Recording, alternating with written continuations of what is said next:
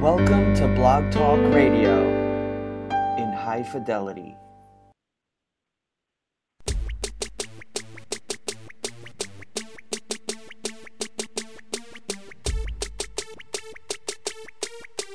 in much less detail, the podcast, where we cut through the noise and give you your NFL breakdown in much less detail.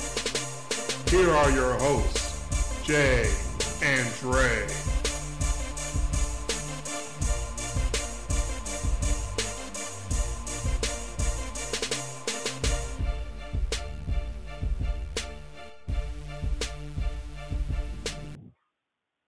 All right, you are listening live to In Much Less Detail, the podcast.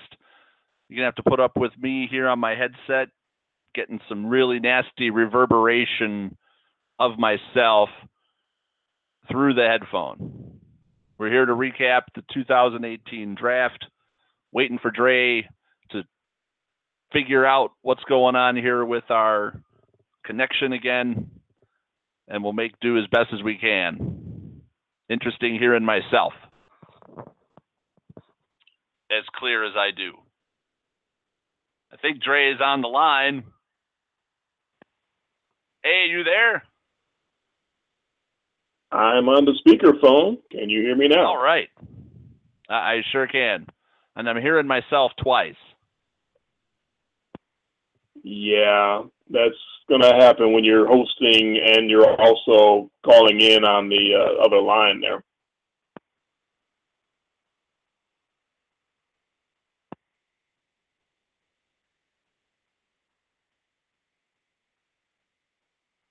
Are you still there? Yeah, I was trying to get back on the host line connection, hoping you'd be able to hear me. No, no luck. Well, we'll have to make the, all the all the audio problems are on my end right now, as far as what I'm hearing in my headset. So we should be fine. Well, I hope so. Um, it's it's ridiculous what's going on with the connections. Every show there's a problem. Well, we thought we had it unlocked. We thought we had the problem solved, and I would host the show, and then you would just call in, and that didn't work. No, that didn't work. So I'm I'm on the speakerphone. I'm sure it sounds like crap. Um, I I I'll sit here and try to untangle the cord to uh, to my little microphone and, and plug that in. That sounds a little better, but that takes a minute. So that's why I I just wanted to make sure I got in at the beginning. Period. That's why I'm on the speakerphone right now. Well, we're here to talk about the draft, and at least this year, I'm not asleep. Well, that's a good thing. Yo, I was driving home. I was doing a little preparation from work today. Driving home, listened to last year's draft show, and did not realize that that was the show where I was asleep. So you started the hmm. show and went about 15 minutes into the show before I finally got on because you actually texted me to tell me the show had started. Yeah, I, I I do remember that now. The the draft aftermath that had one host at the beginning of it. So this year we're both Hey. here. We're both here. You've got It's you sound like you're underwater and I'm hearing myself reverberating through my headphones. Yeah. But we Um, will make do. Yeah, and you can't hang up the host line because that'll disconnect the show. As we now we, we know that from experience. Uh, however, you can't host the show on the host line because then I can't hear you for whatever reason. Right. So you can hear me on this connection, but you can't hear me on the actual direct connection for the host, which makes no sense, which is the problem I normally have with you. Exactly. And if I sound like I'm talking a little strange tonight, it's because I'm trying to let myself clear out of my head before I start my next sentence. Yeah, I, I get that. I I've had that issue uh, hosting when it's two pe- two voices in my head at the same time. Uh, yeah, I, I I totally empathize with you. So, Other than the normal uh, other voices. well, the, we we won't talk about those. Uh, so yeah, NFL draft aftermath and and as trying of a situation as we can have with our connections. We'll we'll try to get through it. Um, it was it was a wild uh, evening or, or two or three evenings down in Dallas. It was pretty uh, exciting to watch on television. Uh, anything really stand out to you about it? and I hate to sound like I'm being repetitive, but it kind of felt like to me it did last year. I mean, how much can the draft really change? The broadcast presentation, especially on the ESPN side, is just terrible. I mean, we talked about it, you know, this is like the punishment for losing. It's not unwatchable, but it's just so canned, so by the book dull, drab, every word you can come up with. It just doesn't really leave you with any impression. It's the same cast of characters pretty much that they had last year. You got Mel Kiper knows everything. Todd McShay's kind of his protege. Um, Trey Wingo just bored the hell out of me. And then Davis, is it Charles Davis, Thomas Davis. It's one of those guys. Davis, Some black guy named Davis. black guy named Davis. Yep. And not just not very exciting. They were all thrown for a loop pretty much as soon as the draft started. Pretty much from the first pick when Cleveland took Baker Mayfield and nobody had them really doing that or nobody on that group was really that ecstatic about him. It just threw the whole thing sort of into flux. No, it was the same on the NFL Network. They also were very surprised by the Baker Mayfield pick, and and I don't know if it threw the whole broadcast off, but it, it certainly got everyone sort of jump started. Like if they were playing their roles and sort of doing it by the numbers all the way up to that first pick, and then Baker Mayfield's name gets called, it's like, oh, okay, we, let's throw all our little scripts out the window and let's start sort of freewheeling a little bit because this isn't going exactly uh, the way that we thought it would. So that was that was good. It, it loosened them up a little bit. Well, it came completely out of right field. None of the draft analysis that I was watching, which wasn't, I mean, it wasn't a ton, but everything that got talked about with the draft those last few weeks before the draft, this wasn't the guy. It was going to be someone else. And it didn't happen that way. So as soon as Baker Mayfield gets called, all bets are off. Sort of fell into line after that a little bit. I mean, the Giants took Saquon Barkley, which had been their projected guy for a very long time. And then at three, you have the Jets just like, oh, okay, we'll take the top rated quarterback in the draft. Thank you. At three, sure. At three. So why not? Even looking the last year, you were very particular about looking at these NFL draft grades on NFL.com, where they had them rated and it was on this 10 point scale. Darnold was the highest rated of the quarterbacks. hmm Now he was way down the list, and he wasn't top two or three, but he was the highest rated of the quarterbacks. Where Baker Mayfield was actually third by those rankings, for what those matter, because that's one perspective. But it was interesting. Here's another perspective that's uh, even worse for for Mr. Mayfield. Uh, our guy Mike Mayock, who was on fire again, uh, he Cranky? was all in cranky? on Sam. Oh boy. Uh, well, you know what? He wasn't as quick. I, I'll I'll admit I did not watch the third day. It was the third day last year where he where when they started Oh, yeah. making these really stupid draft picks with the you know from space and with the Yes. monkey and all that stuff, and that sort of sent him over the top. Uh, and I had I did not watch the third day. I, I had to work this week this year, so I don't know And, if he was uh, extra cranky about that. But as far as the first pick goes, he was all in on Sam Darnold to Cleveland number one, and it was uh, his top ten players. Uh, they listed his, they showed his per- personal list of top ten players, which of course doesn't necessarily look like the list of players uh, where you where you're going to project them to get drafted because that list is based on need and organizational you know predilections and not necessarily who's the best player available. Baker Mayfield Baker Mayfield was not in Mike Mayock's top ten players, so he really was. You know, Darnold was there. He might have been like six, but at least he was in the top ten. Um, and there was another quarterback, one of the Joshes was in the top 10 as well. Baker Mayfield was not in Mayock's top 10. So to, to, to say that him going number one was a shock, that that's an understatement. It was some definite shock going on there. So yeah, they, that whole set was sort of like, whoa, let's uh, let's let's reconnoiter here. Let's figure out what's going on because it was uh, it was yeah. not expected. Uh, yeah, when the comparisons gonna, I believe they were making on ESPN were to Johnny Manziel Mm. That's not the comparison you want. I, I heard no, that. not too. the comp. No. no. uh, I'm going to mute myself and try once again to get on the microphone one more time to see if that works. So okay, uh, I'm going to mute. I'm going to mute, and then I'm immediately going to say, um, "Water is wet," and tell me if you hear me say that sentence. Live radio.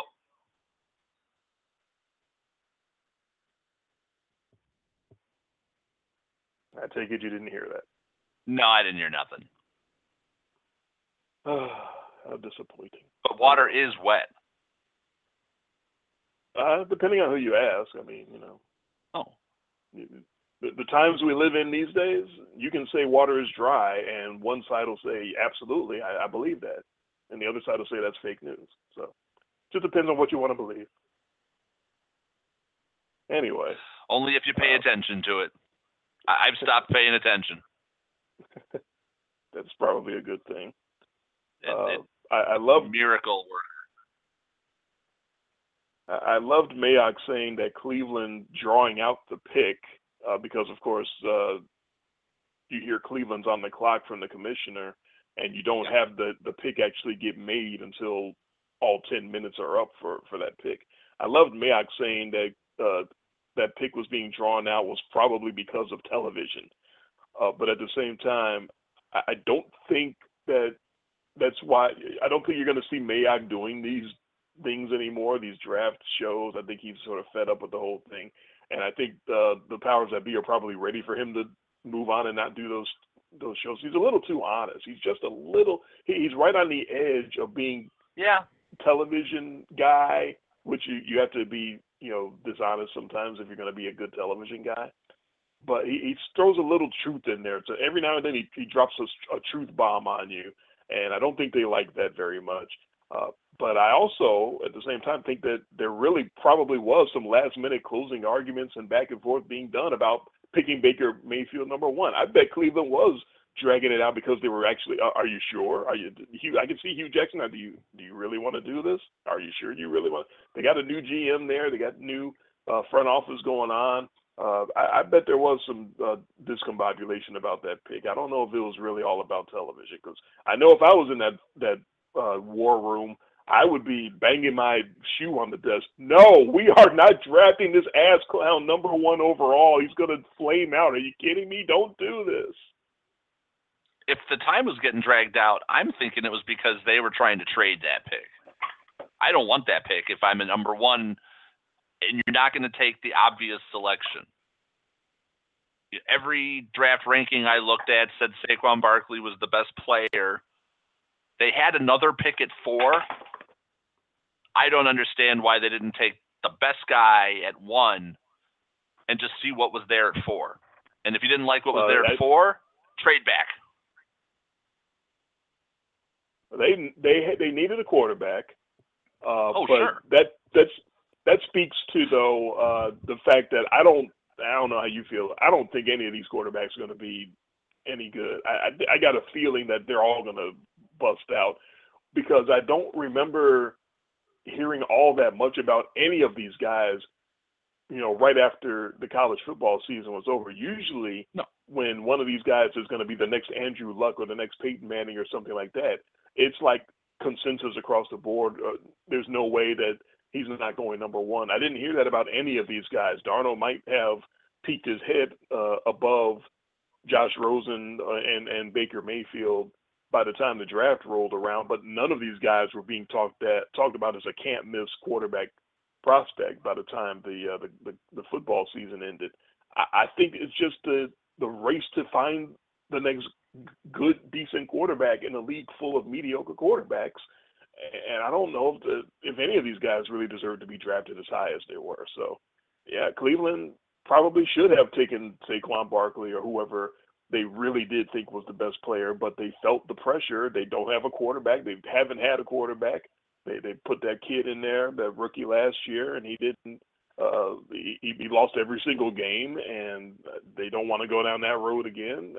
It may not have been fair to to blame him like that, uh, DeShone Kizer, but the fact is he lost every game, and they can't throw him out there again. He, he's he's he's sort of busted up. He's used, you know, they used him up, and they can't they can't possibly put him out there again and, and ask their fan base to believe in him.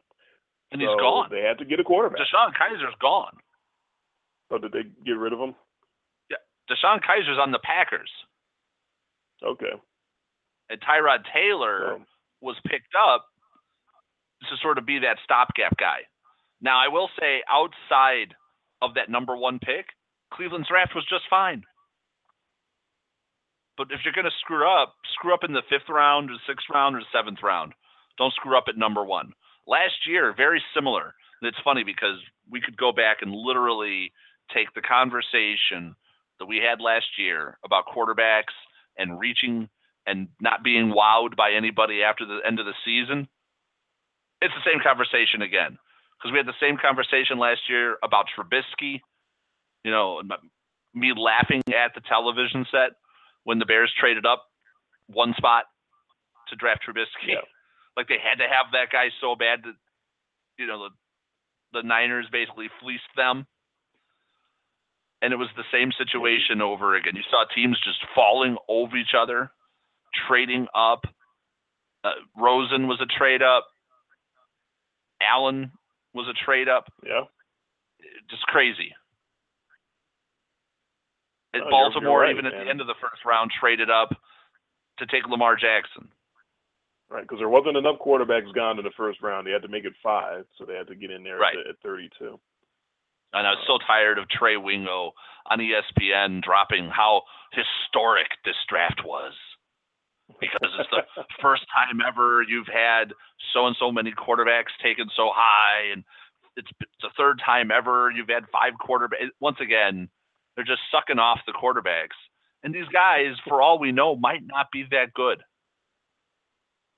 That's what I feel. So the teams they that are keep moving. prospering are the teams that all get bumped up five spots in the draft to take better players. And, uh, uh, Kansas City last year was uh, Pat Mahomes. That was a move up. Yeah. And Even no one wants to Houston risk Pat. Moved up for Deshaun Watson. And it was funny because I was looking, listening because we weren't we weren't too kind to those three teams who moved up last year, but our consensus sort of opinion was that the team that did the best was Houston because they were the team that could absorb bringing in a player like that, where other teams needed more help. And I think we saw the results.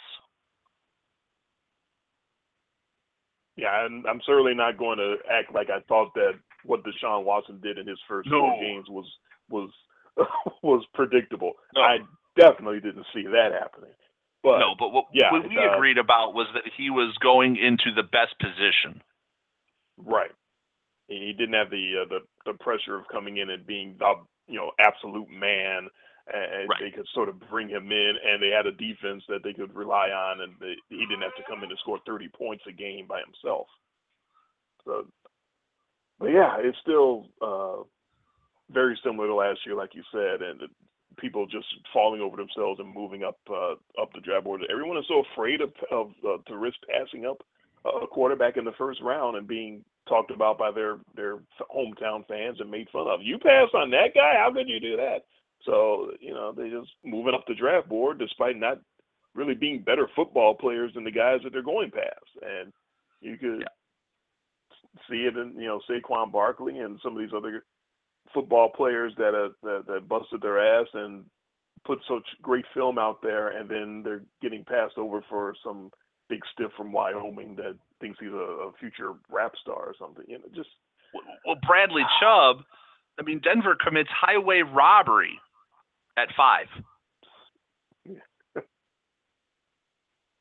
that that guy dropping a, down to five, and he should have gone a lot higher than that. But two or three these quarterbacks going above him. I mean, there probably could have been a case that if the team had enough of a need, they could have drafted him number one. Absolutely. So I do want to take a moment here. It's not necessarily 100% pertinent to the draft, but it does tie into a conversation that we had during the regular season. And I'm going to pat myself on the back a little bit here. Because I believe when we had the show when Geno Smith took the job and they benched Eli Manning, and we had Starfish, Starchild, somebody called in and def, you know defended Star Geno Smith and said he's Starchild, he's the greatest, you know, and we're overlooking him. and you asked me who's going to be the starter next year for the New York Giants. And without wavering, I said Eli Manning. and you thought I was insane. And it's yeah. going to happen. It's going to happen week one. I don't know what's going to happen week two, but it's right. going to happen week one. but we thought, I mean, the, the consensus when that move was made was that he was just done. He was leaving town, riding out on a rail. And it all it all signs are pointing towards him still being there. Like they're still trying to build a team with him at the helm and I'm just stunned. And how much of that was just the idiot coach? Right. I was about to say what we did know was Ben McAdoo was getting his ass fired for doing that. Right. And what what the only question was after that was whoever comes in after him, would he respect the veteran and do the Dusty Baker and say, Eli, we're going to pick you up and dust you off and going to put you right back in the position that you were in before and, and give you one more chance to to turn things around, and that's that's what happened. I didn't think that was that was what was going to happen, but it all depends on the the organization and the the coaching staff that gets brought in in place of the guy that got fired. If they want Eli to be the guy, Eli's going to be the guy, and they may regret it after four or five weeks, but that's what's going to happen at the beginning of the of the season. And ah, good luck to you, Giants, is all I can say. It's the old the devil you know versus the devil you don't. Right, because they could have been one of these teams to move up and draft one of these rookies and throw them in there, but they decided not to do that. Now the Giants did draft a quarterback, but they drafted him later. Was this Lauletta? Yeah, it wasn't one of these first rounders. Right. So somebody who's clearly not coming in with the pedigree, he's going to be a backup. And then they're going to let Eli Manning go out, give him a leash, and then if he completely shits the bed, you've got this other guy who you drafted that the fans, I'm sure, will slowly start to clamor for. But by not drink, excuse me, by not bringing in a first round pick, they set themselves up for a softer landing for Eli this year. Yeah, that's the that's the direction you chose to take, and so you know that's the road they want they want to go down. I, I, I guess I, I can understand if you're a new guy coming in, a new coach, whoever that is, um, and you don't want to piss off the organization, piss off the city by coming in and saying, "All right, who's the veteran, two-time Super Bowl champion quarterback here? You, you suck. Sit down." Uh, you don't want to go in, you know, you don't want to go in and do something like that. So I, I understand that. Now, if they'd have hired, uh, boy, wonder Josh McDaniels, he might have had the balls to come in and do something like that. But uh, a different new coach, he would have just cut him. But uh, another new coach, yeah, I can understand him uh, not wanting to do that. But they see they would have hired Josh McDaniels, and then he would have not taken the job. on him. Right. he quit the next day. Yeah. Um, I, if he ever gets another interview, whoever that team is Oh, that how? How do you do that now? that team should, would would have to be revoked. Just take the team from that ownership and, and distribute it among the league or something. Because you don't deserve to own a team. And I'm sure there are four or five organizations that we could pick out of a hat or or think out that would do that. Stupid enough to do that. Yeah, stupidest team in football type moves. The Lions. Jerry Jones might do that if he gets sick of uh, Oh. of his backup quarterback coach uh, that he's had down there for so many years now. I, I, I feel like that's yeah the, the the evil genius former backup quarterback guy. I, I feel guy like who that's like refused to the- run when he had I feel like that's the best on the offensive line in football. Right. I I feel like that that thing's on the rocks because you, you you cut Dez Bryant, you decide to just throw him away, uh, and I'm I'm laughing at my Cowboy fans at work because I'm like, you guys just got rid of your your franchise wide receiver. How do you not realize that he's not that good because of the fact that they don't have a quarterback? How do you not see that? Uh, It's, but anyway. Um, Well, and how yeah, was Jason Garrett? I, yeah? I don't know how he's going to improve the offense when you're getting rid of guys like Dez Bryant. That's that's counterproductive to me. Well, obviously you run a lot. It's gonna be a lot of Ezekiel Elliott. But they already have to. they- They've already been running a lot because they don't have a quarterback. So it's, that's not going to really change anything. It's just that before, Throwing- when you had a, Throwing all the hate on on Dak. You know, I'm not that big a fan of Dak Prescott because when you get the, when you get those third and ten situations and you have Dez Bryant, you should be able. When you, I, that, and that's coming from the rookie season when he got them into the playoffs and they went what the twelve and four, I think. That And music has now praising- been co-opted by Jimmy Garoppolo. Oh my God, yeah, he really is the the Messiah, isn't he? Um, but but you go twelve and four with the kid. He steps in for Romo, and everyone thinks that he's the greatest thing since sliced bread, and they immediately get bounced in the the first playoff game, and he hasn't looked, he hasn't done anything since. But you know, my point that I was talking to my uh, cowboy friends uh, who are quick to bring up uh, the, the Dez has been losing a step for several years now. I complete. How can you defend just cutting Dez Bryant? It's not like he's you know some 38 year old. It's not. It's not Jerry Rice as a Seahawk. It's Dez fucking Bryant, and he's not that old. Uh, and they're trying to defend it. Hey, he's been losing a step. He's been losing a step. He's uh when you don't have a quarterback, you look like you're losing a step. That's how it works. That's how it's supposed to look. He wasn't losing a step when Tony Romo was his quarterback, if you remember, just two short years ago. But anyway, Mhm. uh, so I am, am I am I wrong? Am I rambling? I I I feel like Dez Bryant is just fine as soon as he gets a quarterback uh, that can actually get him the football again. Right, but that's maybe ten or twelve places where he could land and really make an impact. There's not I a don't even think there's ton of top tier quarterbacks out there who are going to be able to take Dez Bryant and and just absorb him into their lineup,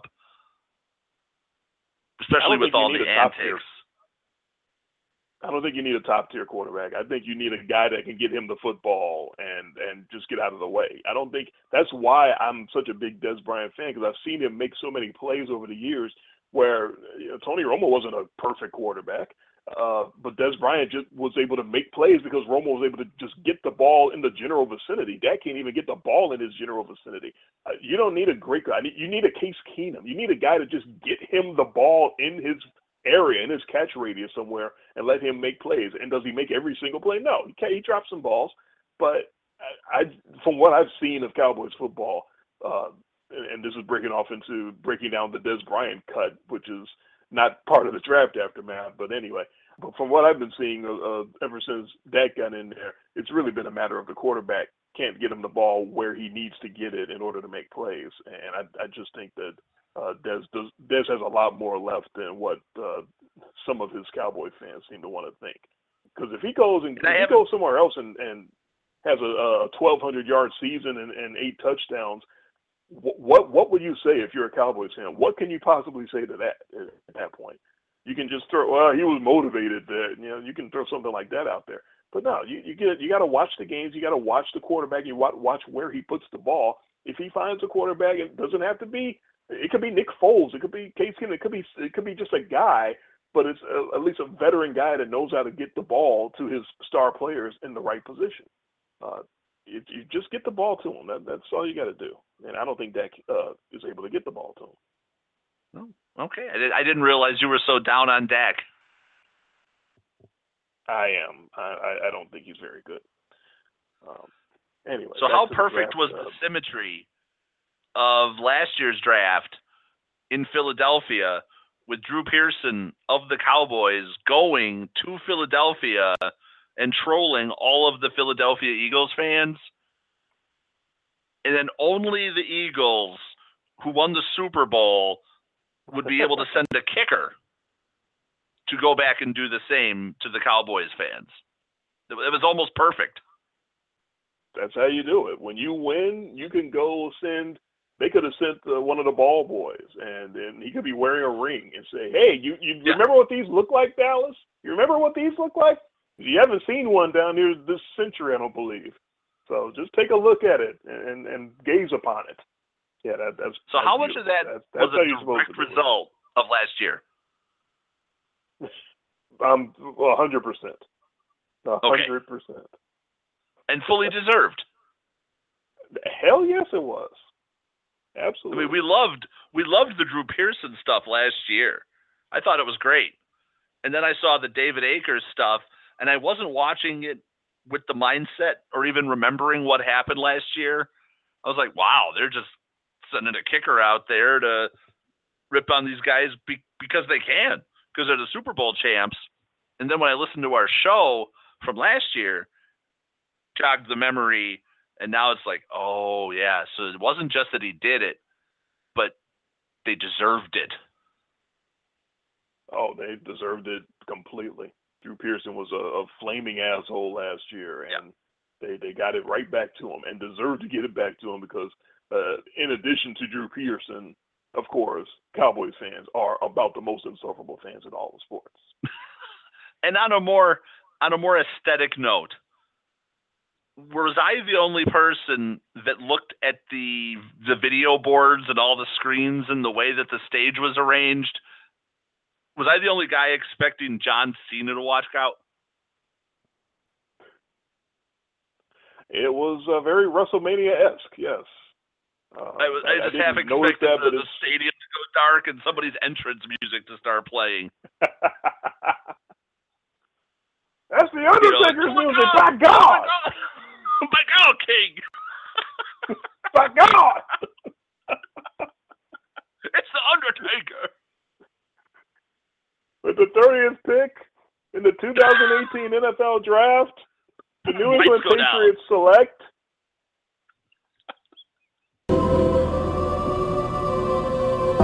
My God!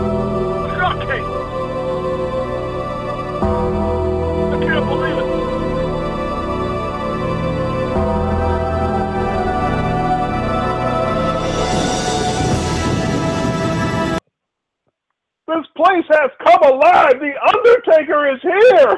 Oh my God! It's the dead man.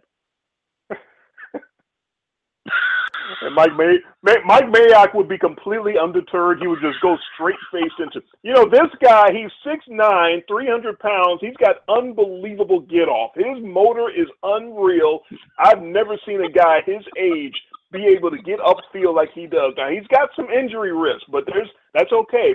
He knows his body better than anybody, and he's going to give you all he's got every Sunday out there. I'm telling you, Rich Eisen, this guy is a keeper.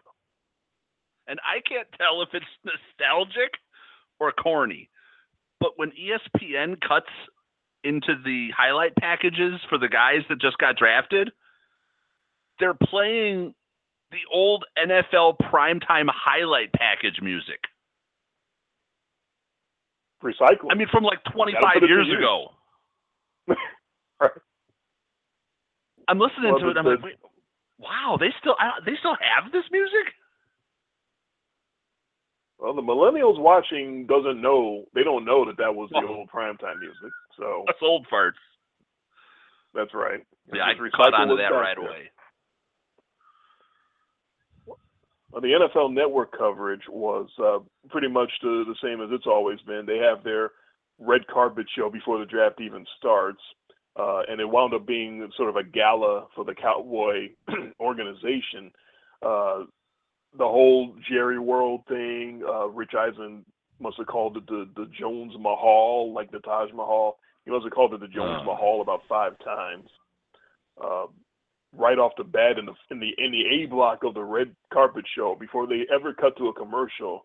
Uh, they they got Jerry Jones's wife and daughter in the very first block of uh, of coverage, uh, and one of the interviewers on the red carpet was Michael Irvin, the former Cowboy. Uh, he got a draft flashback video, uh, so it was it was all the talking to the to the kids and their parents and their significant others and, and their tattooed ugly sisters and everybody else. So they had that, but they also mixed in a lot of cowboy stuff to sort of, you know, pay homage to the fact that they were down there in Jerry World. Uh, Juju Smith Schuster, I don't know if you saw this, but he shows up to the draft wearing a, I don't even know how to describe it, but basically it was a tuxedo that had Pizza Hut logos on the bow tie and all over the, the inside linen. And it, you can't it wasn't subtle in any way shape or form. You can't say that he was trying to get a dig at anybody like uh, was it a shot at papa john's? I, I doubt it but it wasn't subtle. It was obviously he was getting paid to do that and that was kind of surprising because i don't i didn't know athletes in the nfl of that stature really had to go you know had to do something like that to walk around with a, a logo plastered all over your body, all over your suit like that. Uh, I can see something like that for an MMA fighter, but for for an NFL player, that was a little surprising to see. Oh, hang on. I'm ordering some Pizza Hut now. It must have worked. it, it was it was subliminal. I guess it convinced uh, everybody to order Pizza Hut. Uh, so Josh Allen won the uh, Yeah. the, Lar- the Laremy Tunsil Award that we uh, that I, I should save and, and give With away Gary on and our Conley award last show next year, year. right? We had That's Gary and right. Conley Oh. last year. We had Laremy Tunsil, and then we have J- Josh Allen. for, for pre-draft stupidity. Uh, he really should have already deleted all of his old tweets. I don't know why anybody wouldn't do that uh, in his position, but he didn't.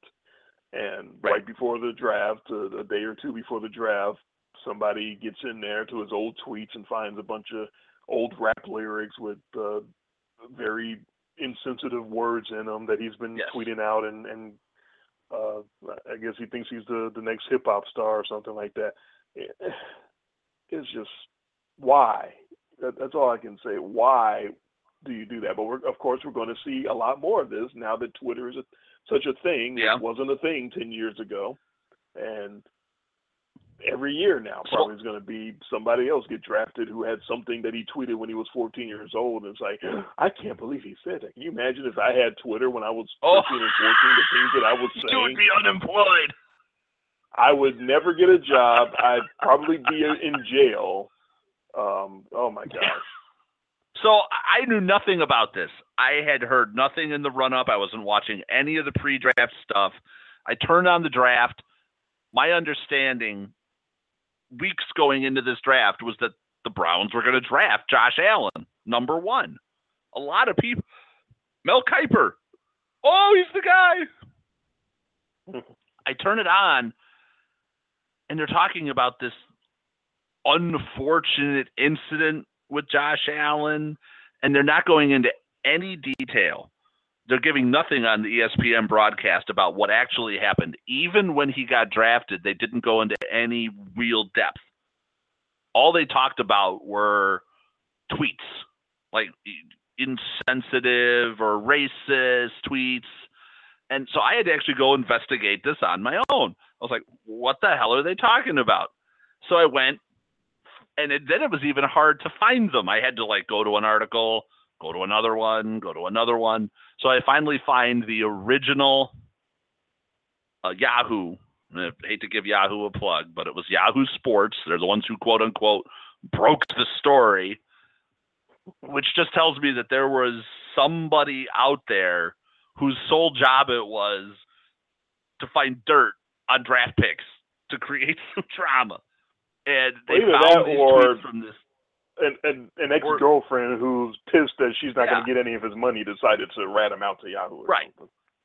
So they find these tweets, and I and I read them, and they're from what, six years ago, or something or other. The kids in yeah. high school, and and like you said, it looks like he's tweeting rap lyrics, and there's the N word in there, and I I didn't read it as racist tweets. I, you know, I I didn't see, I, I didn't see a, I didn't see an intent to call somebody a name. I, I saw something that looked like, first of all, an unfortunate, probably country or suburban white kid trying to sound cool. First of all, especially when he's like, "Oh, it's rap lyrics." Yeah, yeah, that, that he fits fits the prototype of what you expect for something like that. Then I'm also then I'm thinking like even like more bizarre, like, holy cow, this kid knows he's about to get drafted by the Cleveland Browns. Probably leaked his own tweets. I- by Job, I think you've got it. but I did not see I didn't see maliciousness in the actual tweets themselves, understanding that it was a 14 year old kid who fully admitted that yes I did it, but then also fully admitted that well we went back and tried to scrub everything and we must have missed those.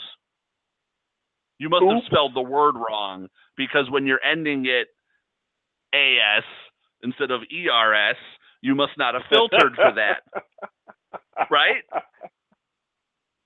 I, I, guess.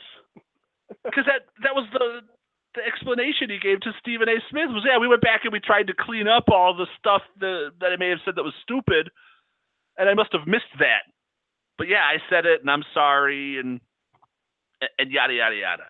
But I didn't. I don't know your perspective, but I didn't. When I read the actual tweets themselves at face value, I didn't go racist.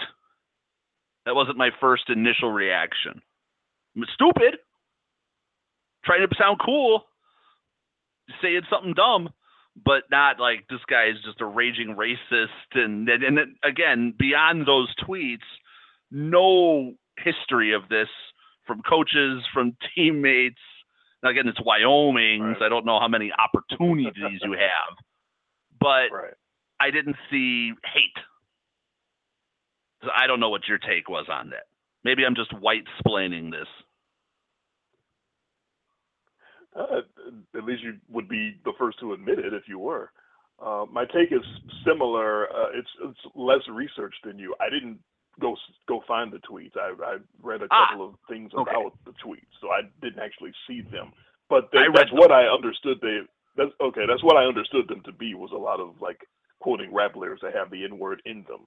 Yeah. Um, so from that perspective, uh, should a white person ever be quoting another ethnic group's slurs, even if they're part of song lyrics? Absolutely not. No, you have no right to, to say those words, no matter uh, who said them first. It doesn't matter. But no, I'm not thinking that these that this guy was just a, a raging racist guy. Oh, wait, and, so wait, uh, wait, wait. So it's just a white person who can't do it? Well, no, So no. so there are white group should- sayings that, you know, if I call another white guy something and you you call that guy something, you can't do that. You can't say that. Sorry, I'm just just saying.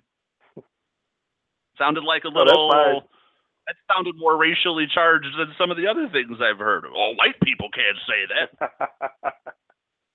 What are white No, people white doing people saying those say that. They can't say it. We And- can say it. You can't say it. Correct. and the same way that black people can't call white people slurs or certain words. It works both ways.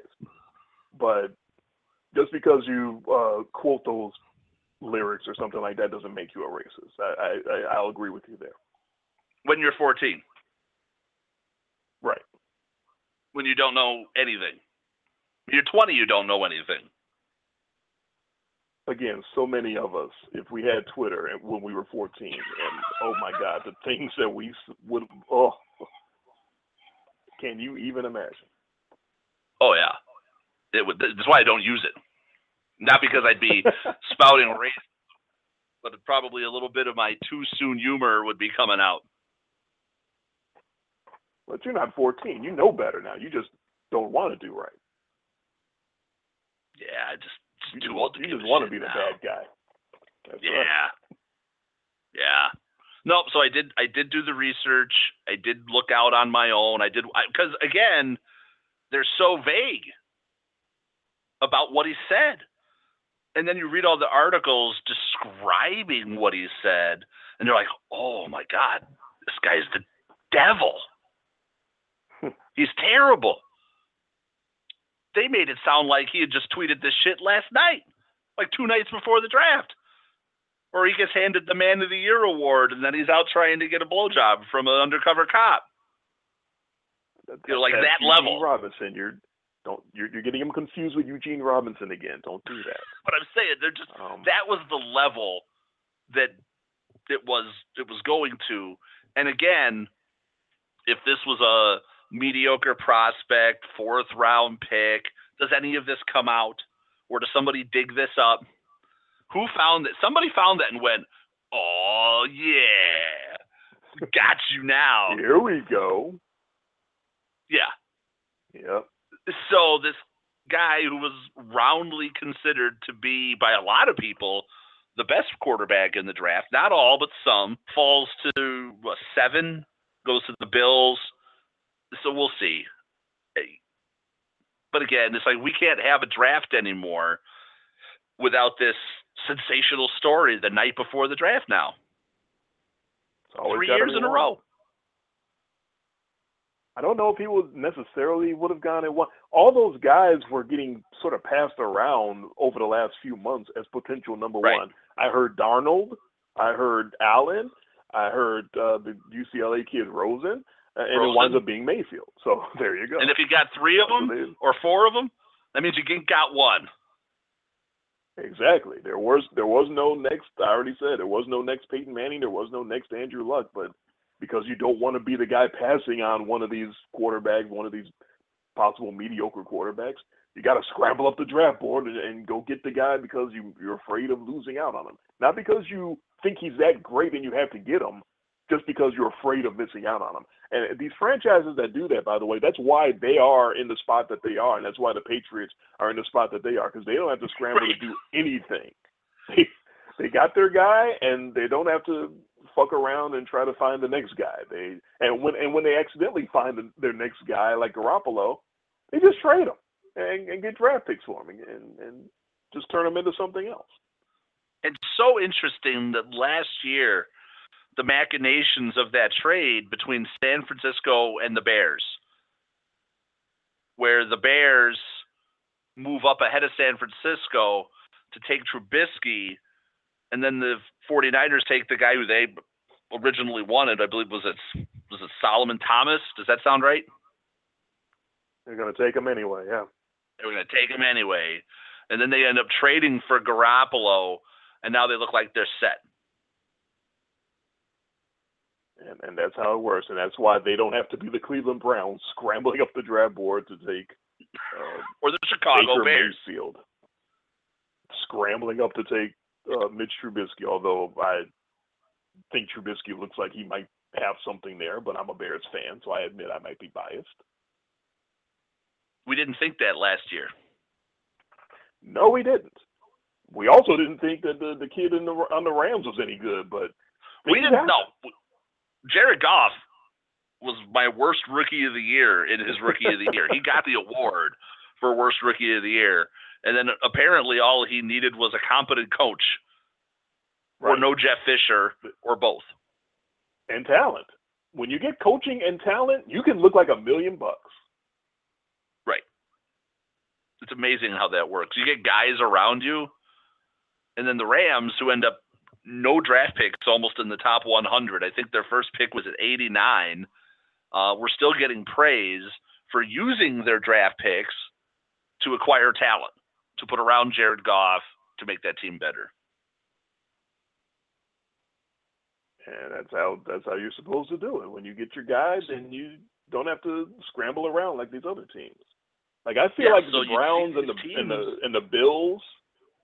I Oh, feel like those guys are going to be drafting quarterbacks again in three years because they just keep going around and around, scrambling up the draft board to get guys who aren't very good. yeah, the one move that I didn't hate was the Cardinals taking Rosen. They moved up five spots, so they, hmm they didn't have to sell the franchise to move up those five spots to get the guy who maybe was the guy they identified that they wanted, or they were shocked he was still there. And they clearly need a quarterback, but what the Cardinals aren't is a dumpster fire of a franchise. No, they they don't. Although you could say that moves. Josh Allen getting drafted by the Bills, their playoff team. Well, they were a playoff team without him. They weren't Yeah. trying to be, but were they the- were. They were the most embarrassing playoff team we've ever seen.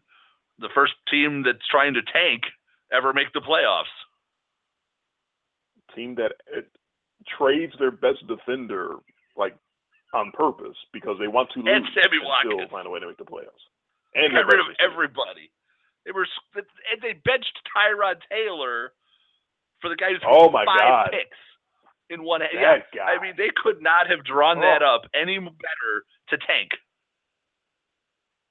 Ooh, I had completely forgotten about that. Oh, he was terrible, and still made the playoffs. I forgot his name. He was so bad, I did too. but it was historical. It, it was. I mean, he got- he, was He got worst play of the year from me in our awards times five. over and over and over again. Uh, now, now I have to look him up because I'm not going to be able to move on until I until I get his name. Peterman. Nathan Peterman. Peterman. Peterman. I went back here on my phone and looked at my uh, honors and dishonors list. the word. Nathan And, and you get Peterman. the, like I said, you you just get the feeling those teams like that they're going to be right back in the same position. So, Right. uh, Now the Bills got rid of Tyrod Taylor.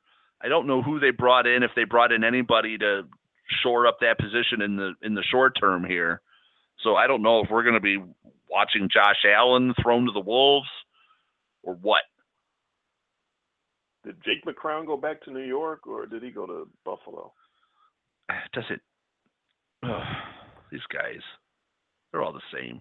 It doesn't matter. I, I, I think they did fill in with some veteran guy who's going to hold Josh Allen off for about five weeks.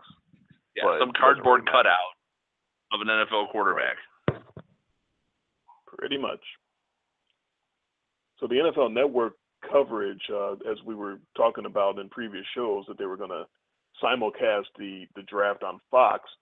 So they tried to invite Fox in and sort of make it seem like a, a little bit of a joint deal. They had a, a table outside the uh, the the stage where they were having the draft. They they had a, a three man outside table with uh, Steve Mariucci and Troy Aikman.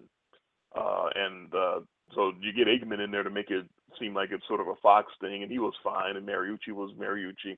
The, the third person on that table, however, was Steve Smith, the former uh, Ravens and, and Panthers wide receiver. Steve That Smith sounds like may not be invited back. Uh, he was about to was say. He was special. That's uh, that's the word I'll use. He was special.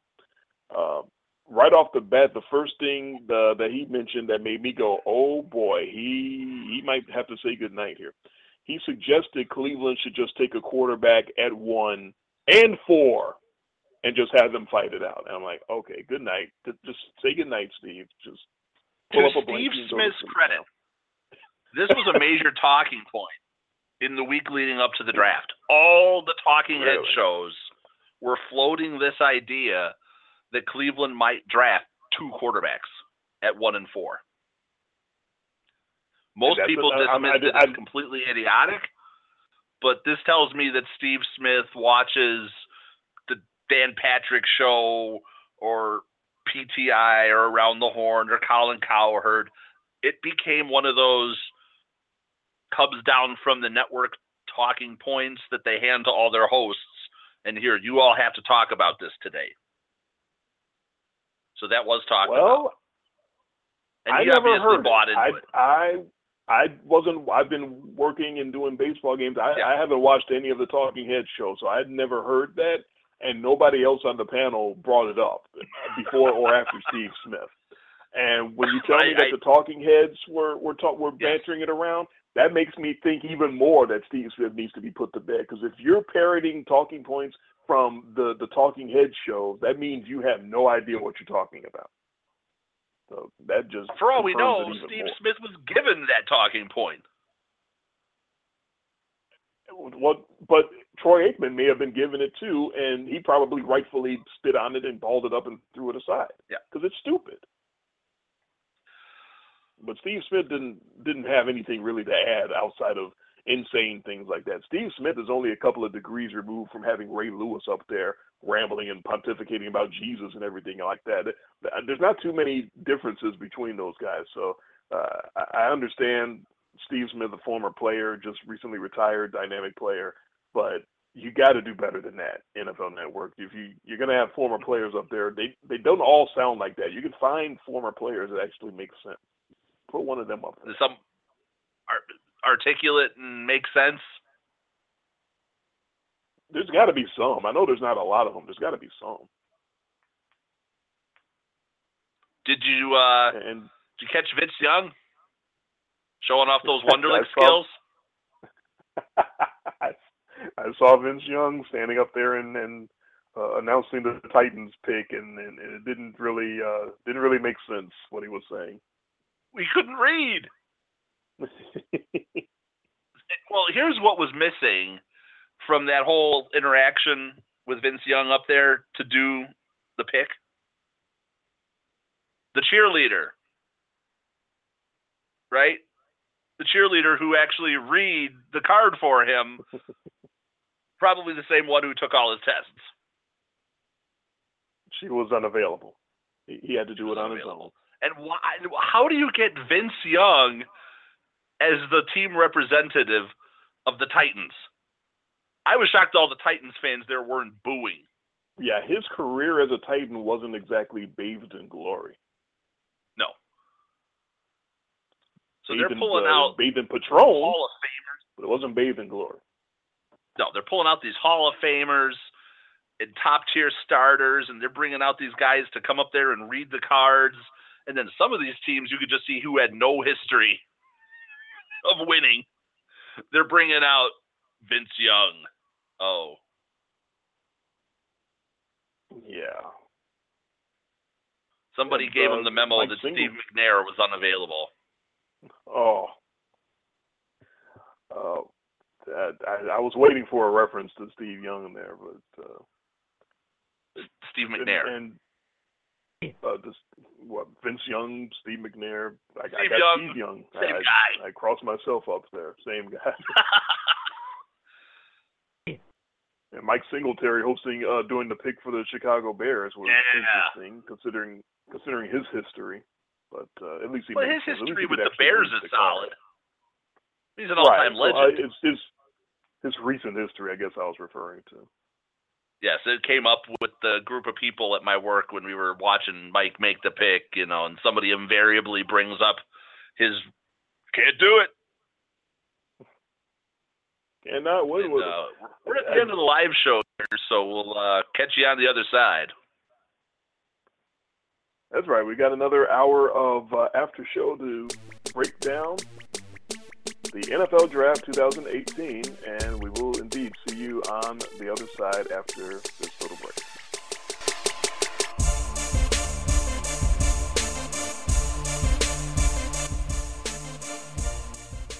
Now into what we call our VIP after show. We continue our draft breakdown. I got uh, a lot of notes on the on the some of these first round picks. Uh, they they made some impressions on me uh, because some of them were like, "Wow, that was uh, that's just a wow." That's I don't quite understand, and some of them were like, "Okay, that that makes a lot of sense."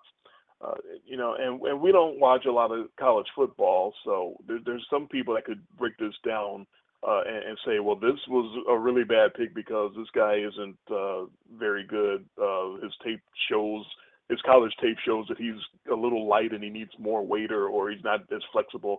You know, but that's what, when you get those guys, that's when you start getting into the territory of dra- uh, uh, grading the draft and, and grading what these picks were. And we always laugh at the concept of grading the draft. You don't know if any of these guys can play. I just blanket uh, uh, covered up these quarterbacks that got drafted at the top of the draft and said that I don't think any of them are going to be any good. But I don't actually know. They might be very good. They might be all pros. I have no idea. They might be a Hall of Famer for all I know. I just don't think they're going to be any good. But uh, you, you can't really grade and judge what any of these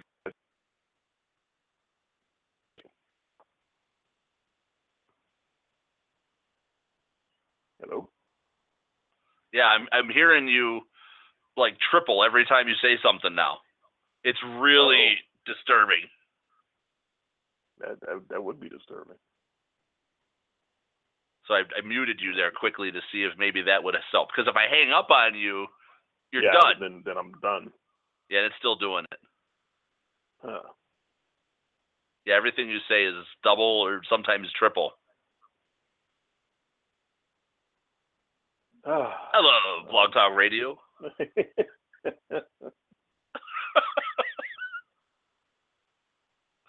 Boy, I don't, I don't even know how to solve that now because it's not like I can call in as a host and get Yeah. off the phone because now we're in the after show. No, if you hear yourself on the, it's this is all coming through on me, so I know this is getting recorded because I'm hearing you double, and as you're talking, your words are just all blending. So I'm catching the first and the last word of everything you say, with everything sort of just double duplicated in the middle. Well, that's gonna stink. Yeah, it, it's it's bad, and it just started right at the end of the show, as it was switching into the after show. That, that's that sucks. I mean, I didn't do anything. No, I don't know if it was the music kicking in or the show switching over, but it's bad. And I can, I, you sound exactly the same, so I don't know what's going on. Yeah, I hear myself just fine in the headphones. I don't know if I don't think this is anything that you or I did. I don't think this is any button we pressed. I think this was just one of those. The show switched over from regular show to after show, and it's made you unlistenable. Even more so than normal. Oh, that's that's too bad. Yes. Well, I, the only thing I can think of is uh, you want to maybe come back uh, tomorrow night and do another quick show and talk about the rest of our uh, rest of the draft. Yeah, I'm I'm off work the next two days, so if you want to throw in a 9 p.m. or 10 p.m. show tomorrow, do a draft aftermath part two, I'm all up for it. And aftermath to the aftermath, and we and maybe we'll connect correctly tomorrow. I don't know. Yes. So there's your title for the show tomorrow 2018 NFL Draft Aftermath. Aftermath. Let's do it. Uh, All right. He's Jay. I'm Dre. We got to disconnect now because it's sounding too bad, unfortunately. Yeah, it's it's not it's not good. All right. We will talk to y'all tomorrow night. Yeah, and our audio audio stuff's not playing. Oh, wait. oh, oh man. All right, we'll try this again tomorrow night, everybody. Have a good night.